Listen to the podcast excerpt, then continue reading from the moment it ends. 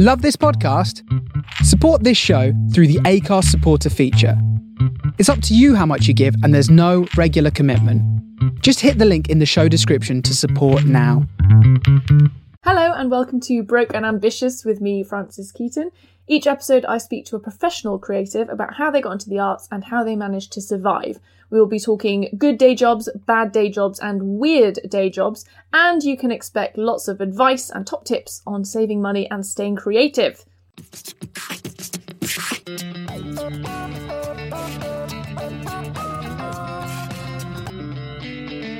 And my guest today is Neil Craig. Neil trained at Manchester School of Theatre, and his notable TV work includes Emmerdale, Coronation Street, and the HBO series A Girl's Guide to Depravity.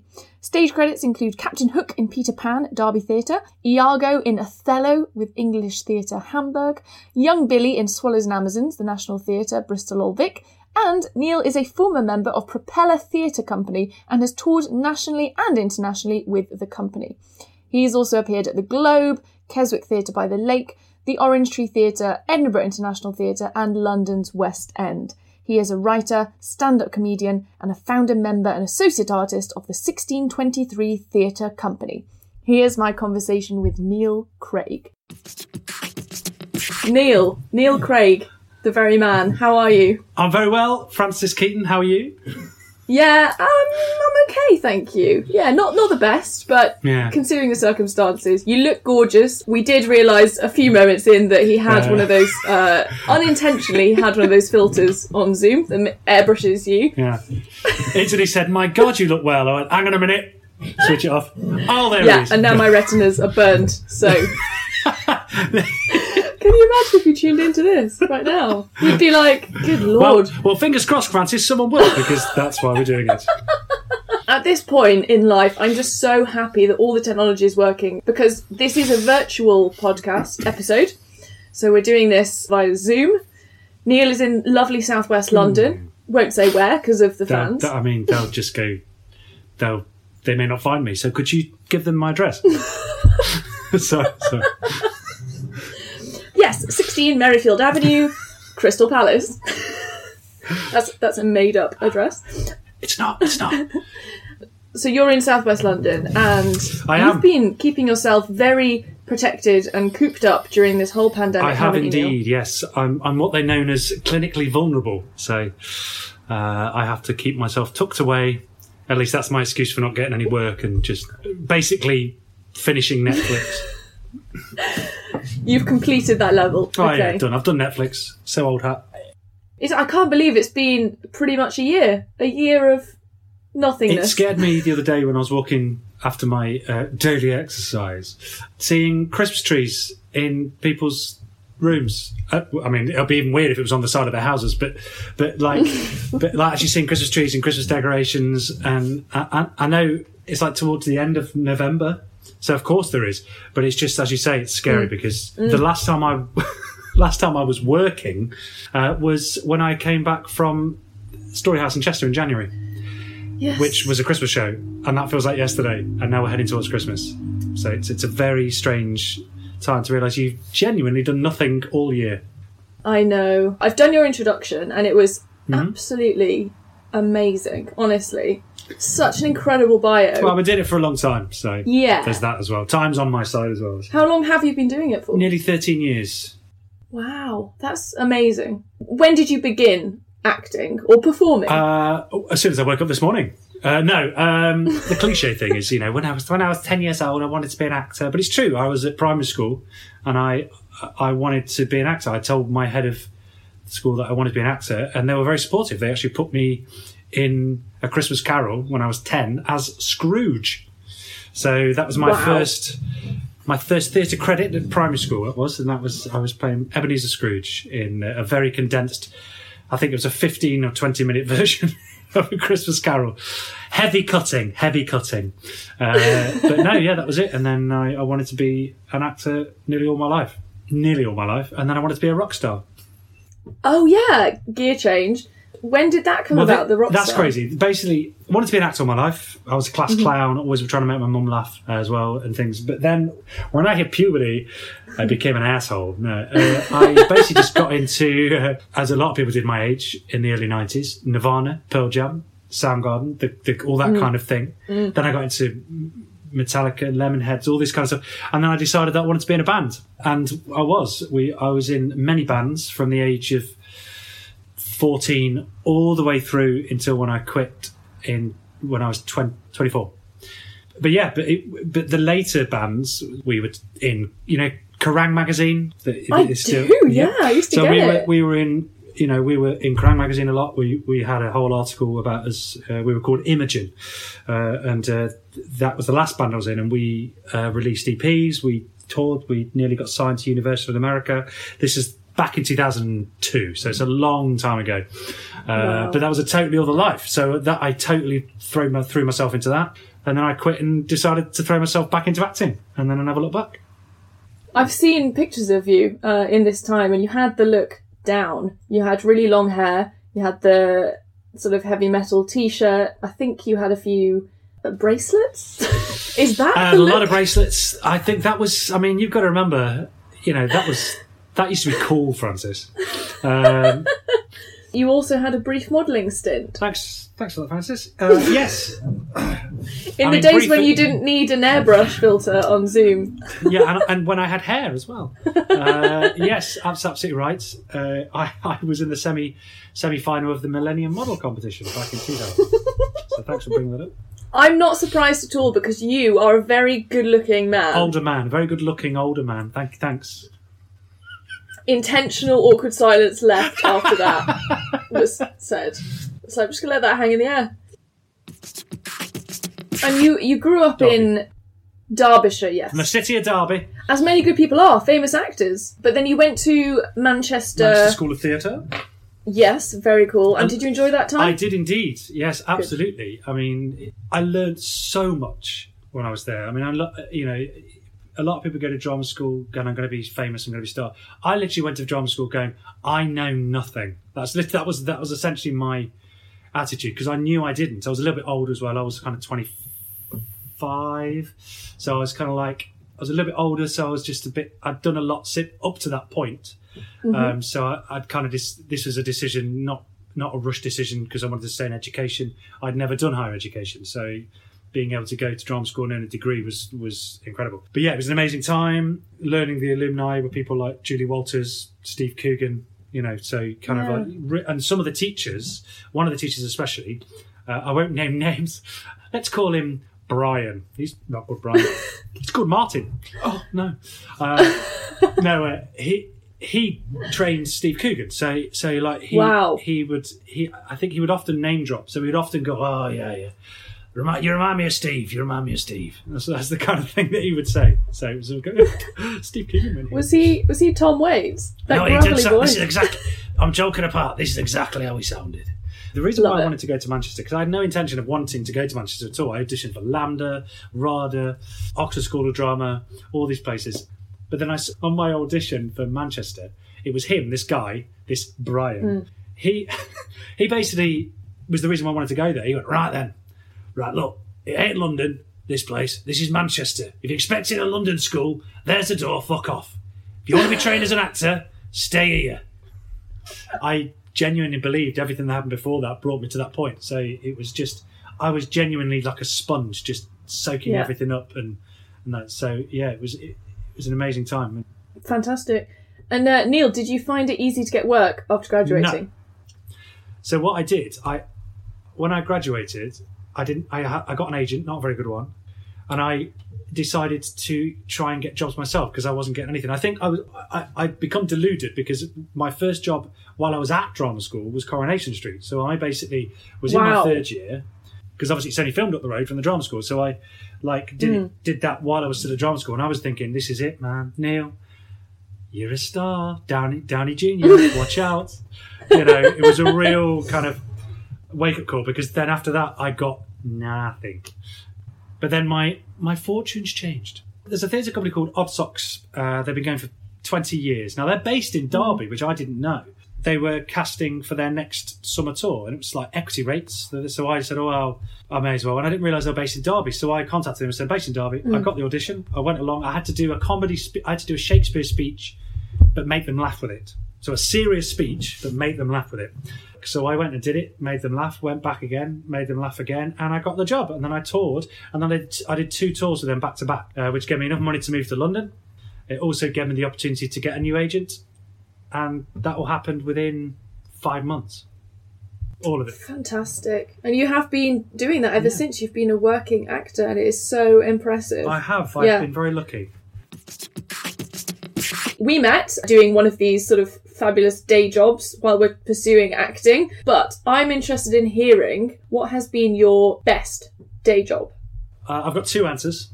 For a period of time, the best was the job where we met. Um, I won't say what the job is, where we were, but it, it was kind of perfor- it was kind of historical performance based, wasn't it? It was all very kind of interactive, and we had a lot of freedom to explore, to be funny, to to engage, and then it, so that was brilliant because you, you were, I wasn't constrained. So um, that, but I also used to work at the London Bridge Experience, similar thing where I mean I'm talking ten, nearly ten years ago it was great. It was fantastic, and again, I learned a lot. You start to learn a lot because then you you you refine your improvisation skills. So Yeah, actually, again, yeah. you were expected to write your own show for every room that you did. So if you did if you did the London the Fire of London room, as long as you had certain facts Mm-hmm. in there, you totally create your own show and your own character.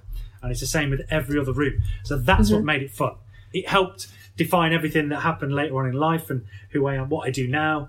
Which you know you don't realize these things actually have massive impacts and actually you're continually training. You're still learning, and you know any any actor or performer who says they know it all, I would say jack jack the job in, mate, because that's bollocks. If you th- if that's what you think, then you're no good to I completely agree that these jobs are so good for formation because, um, you know, when you're at drama school, when you're acting, you're given a script. You think you you've done improvising, but you haven't actually done it in the real world. So you learn your lines, you're in character. That's great. But then doing the job that we did, where you're improvising in character, that's totally different because you're not. I'm not. I'm not Francis improvising. I am Captain Longshanks yes, improvising. Ah, long shanks. I'm as a listening. captain. So I mean, it's just it really is. Yeah, it's so so formative. It is, and, it, and what a lot of people do when they improvise, they worry about looking foolish, which I find a bit Mm. odd because you kind of go, well, well, that doesn't matter because when you're improvising as a character, you're not looking foolish. The character's looking foolish. Completely. I have a fond memory of doing this job. We'd come up with a kind of scheme for kids together, hadn't we? And it was like a half term sort of Yes. activity kit based around pirates. I wrote a song, you performed the song, you came up with an entire script. I was Yeah, amazing. we had fun. Um, but we were trying to we were trying to get punters involved, weren't we? And so we stood on the, the corner of a cobbled street in London Bridge. You were, we were both dressed as pirates. You, oh, God. I was playing the violin, Yeah. some sort of little like sea shanties, and you were just going up to people in character Yeah. as some sort of Captain Hook character. Hello, my darling. Now you be a pirate. You look like you know, just absolutely, just making We, we, we had some good times there. We, you did. made it worthwhile. It was so cold, you know, standing outside. But as you Oh. said, those jobs were good because they are very flexible as well. So you're, working, you're Yes. working your acting muscles. You are also able to swap shifts and go to auditions. And these kind of jobs Yeah. are very, very useful. Unfortunately, Absolutely, though, yeah. with those jobs, because they're so flexible, you're not treated with the hugest amount of respect. No, not. and you not don't get any- uh, you don't get perks, you don't get holiday, you don't get any of that kind of stuff. do you know what I mean? Moving on swiftly then to your worst day job. The worst day job uh, I had was working for. Again, I'm not going to use the name of the company because a lot of stuff has happened in the media since then. I don't think they're around anymore, but I'm not going to say it. It was doing charity fundraising. Now, a lot of actors work in call centres. I've done. I've worked in my fair share, and uh, this this was awful. It was uh, basically calling people, cold calling people at home to get them to give us their bank details to set up a direct debit to pay for Red Cross, children in need, uh, not children in need, sorry, you know, save the children, this kind of thing. And you got to know a woman on the phone going, oh, hello. And you have to give them this big monologue. Then you say, you ask them once to, to set up a direct debit, and they'll say, genuinely, oh, sorry, I don't have any money. I'm, I'm very old. so then you have to ask them a third, a second time. You have to just go, oh, I didn't realise I'm really sorry. However, and then you have to ask them a second time. And if they say no again, you have to ask them a third time. Oh, and this is and you're all being listened to by the supervisor. No. And if you don't ask three times, you get oh you get bollocks. Even if this is an old woman, and I and I oh, I had a nervous breakdown, I bet you did. in, uh, in, and I did, and I uh, to the point where I was halfway through a shift. I literally looked around and said, "What the hell am I doing?" And I took off my headphones, hung them on the computer, put my coat on, put my bag on. Supervisor said, "Neil, what are you doing?" Ignored him, walked out, left the building, never went back. Uh, and uh, it was there was a great sense of power there. You know uh, that I have very newly diagnosed ADHD. uh, Yes. ADHD, and now believe it or not, possible ASD. Which ASD is autism spectrum disorder. And um, I didn't know at the time that what I was actually experiencing was a panic attack, which Hmm. was connected to an undiagnosed mental illness, which I had at the time and still do. Uh, but I didn't know at the time. So uh, that was all very, and that triggered a long period of me not being able to do those kind of jobs. And yeah, so that was definitely the worst job, uh, just because you were inhuman, I would say, like a battery fault. When you look back now, is that the first moment that you can uh, remember having one of those panic attacks? Yes. Gosh, That was the first time I did the first time uh, of significance uh, that, that that stopped me being able to do anything. I mean, that's all in hindsight, but at the time, it's what it is. You felt you're dying. You know, you, you're scared shitless, and you just have to run, and that's what I did. well, good for you. I love that, and uh, I love the idea of you putting your taking your headphones off, walking out with Aretha Franklin playing from God knows where, but she's there, and uh, everyone just applauds.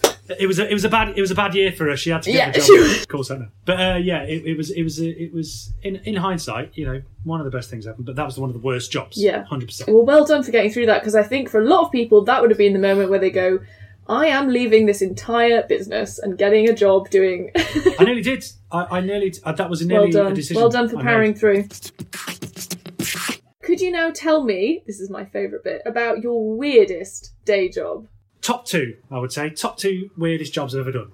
The first one, and this is genuinely true, I used to sell door tile. Uh, sorry, I used to sell roof tiles door to door. Not not door tiles, roof to roof. Uh, uh, we tried that. It yeah, it's it didn't quite pan out. I mean, uh, Very yeah, dangerous. J- Yeah. Jeff still can't walk properly.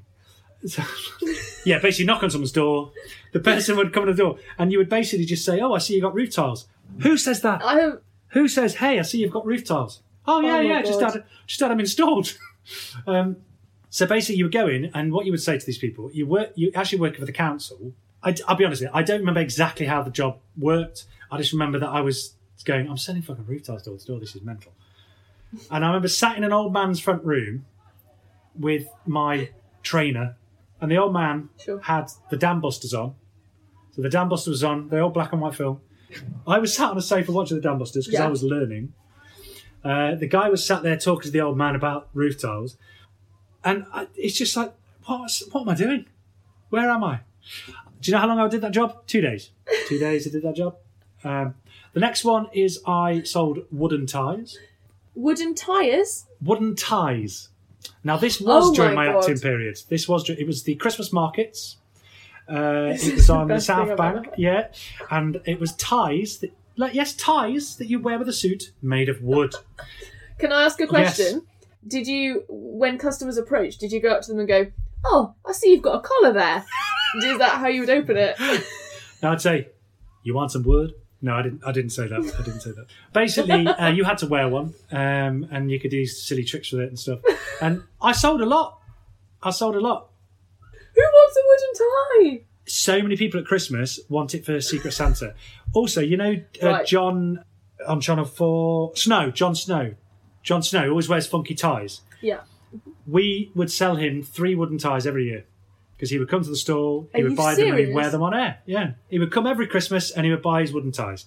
The other job, which I, which again, going back in time before I was an actor, but I think it's the, the, the best. It was, I'm a fully trained, fully trained pest control officer. Oh no, no, you're not. And I trained as well. Yeah, I trained as one. This is genuinely true. I am trained, or the examination was run by, so I had to do like a residency after having a year's experience in the field.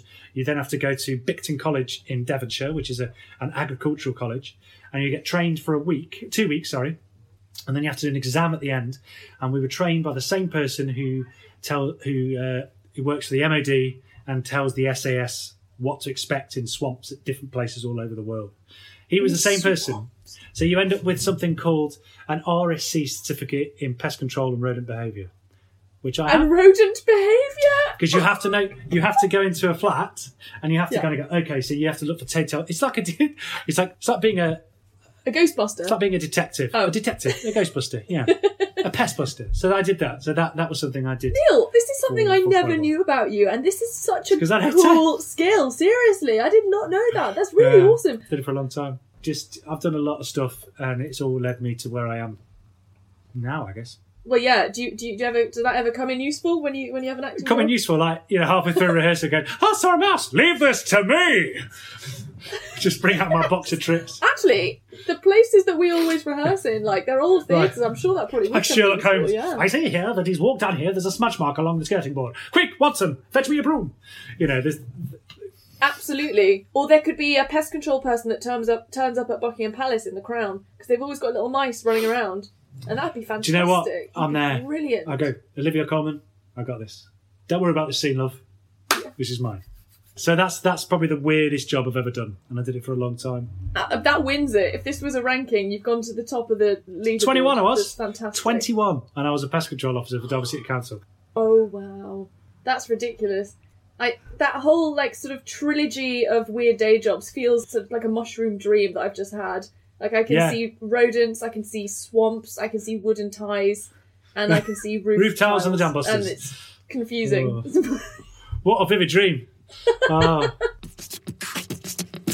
so they are fantastic day jobs. And how do you manage to stay creative on the side? that's a really good question, and, and I think during the lockdown, especially, people have felt this pressure to be creative, especially creatives. You feel you have to. Oh no, I've got all this time. You know, the one commodity that we never have is time, and I've got all this time. Because I'm a stand-up comedian as well, as you as you know. Uh, Over the last two years, I've been doing uh, stand-up comedy. I've got some competitions next year. Whether they go ahead, we'll find out. But what I decided to do, because I couldn't do open mic nights, I couldn't. There was no acting jobs, as you know. I decided to try and create something that I could put online. So yeah, so I created a kind of essentially, I guess it's like a TV show, but online of ridiculous. It's like five minutes long each episode, and they've just existed in its own mm-hmm. kind of little ridiculous world. So anything can happen. But as you've probably seen, I think we're up to, ep- we're up to episode seven, which of course doesn't sound very much, mm-hmm. but the amount of time it takes to write, record, compose the music, edit everything. It takes a hell of a lot out of you. Mm-hmm. So, so there's a reason why there's only seven. But it's amazing. I've learned so many more skills. So that's what I've been been doing. I've learning about film making, writing, also directing. Because essentially I'm on my own. So you watch yourself on a video as you're as you're recording, and you know it's not good enough. So you do the next take, you do another take, you do another take, you do another take. So that's basically what I've been doing. I've been learning how to write better, how to capture what I want better, and it's all based on my stand up and bits and bobs that I can't do because of the pandemic. Yeah, and lots of character comedy, um, because I know that Rick Hmm. Mail and Robin Williams are two of your big heroes, Yeah. aren't they?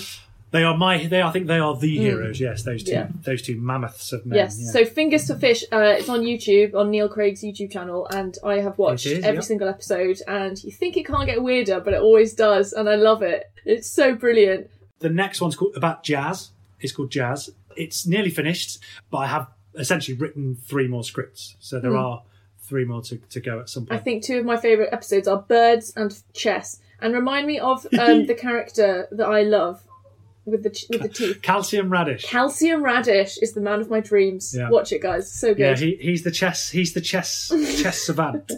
He's the chess aficionado. Yes. He appears in jazz. He's in jazz as well. yes, it's Uh, it's he, he has a bit it's so clever because you make your own songs and your own yeah you make your own music as well it's Yeah. almost like you know when when you listen to do, uh, adam buxton's podcast and he's got all the jingles in between it's kind of that level of ingenuity or, or mighty boosh their songs that they come up with is that is really good Yeah, it, I, but I, for some, funny, funny enough, like Julian Barratt, he, he has he does have a musical Yeah. background, as do I. So like, I love musical comedy as well. So like, you know, you know, musical comedians like Mm. Bill Bailey and Tim Minchin and things. So uh, also a massive influence for me are the team that do horrible oh, histories. same. So, like, who have of course went on to do amazing stuff, and at the moment, Ghosts, which is probably my favourite thing on TV. Yes, and of course Spy Monkey as well, who do a lot of music. Spy Monkey as yeah. well. Yeah. Absolutely, absolutely, Yeah. Because the big theatre influences for me, my big influences are Charlie Chaplin, Yeah. Peter Sellers, Rik Mayall, Robin Oh Williams, gosh. and Buster Keaton. Yeah. They're, they're kind of my big Brilliant. Oh, you get all of that and more in Fingers of the Fish. It's good fun. It's good Brilliant. fun. Yeah, guys, if you're listening, like make yourself it's that easy. if you just get, you know, invest in the right equipment, write your little sketches, you can do it all by yourself, as is shown by the incredible Neil Craig. And I would also say that that um, it's only over the last few months that I've managed to get some better equipment. That was only through necessity because I was getting more and more ambitious. Yes. But actually, the, it, I did it quite simply with a shitty old tripod for a phone just my iPhone. So it's just iPhone with the with the iPhone micro. There's no, I didn't have a separate mic. It was all done with that, and it was all done in the mm-hmm. edit. And I got a really good editing software for for an iPad specifically. Cost a bit of money because you can do so much mm. with it, and it's so easy That's to do. brilliant. What is that software called? It's called LumaFusion. Ooh. It's specifically for iPads. You can't get it for Mac, which is a shame because it's so the interface is so wonderful. But everything is done on on LumaFusion. It's a w- wonderful, wonderful program. And do you have any top tips for saving money or surviving in a city? Now, saving money is not something I can uh, give any tips about, um, unless you. When you say saving money, do you mean wasting money? Because buy equipment for things using money you can't afford is basically my uh, my thing. Um, so, top tips of saving money, not really. Unfortunately, one of the uh, traits of yes. having ADHD is being shit with money. Yeah. So uh, m- my top tip: don't have ADHD. Uh, no, um, genuinely, right? Genuinely, this is going to sound a bit kind of whimsical, but it's but it's something I genuinely believe. To survive in London as, a, as an actor is incredibly difficult, as any actor that's listening or as or we've met will attest. Yeah. It's never easy. The, the the easy part is doing the job. It's not easy auditioning because that's a different skill. I know actors who are amazing at auditions, terrible actors. Most actors I know are terrible at auditions, but are just wonderful artists. I would say what you need to do is, is surround yourself with great people. Like the, the cliche thing of you can't choose your family, but you can choose your friends.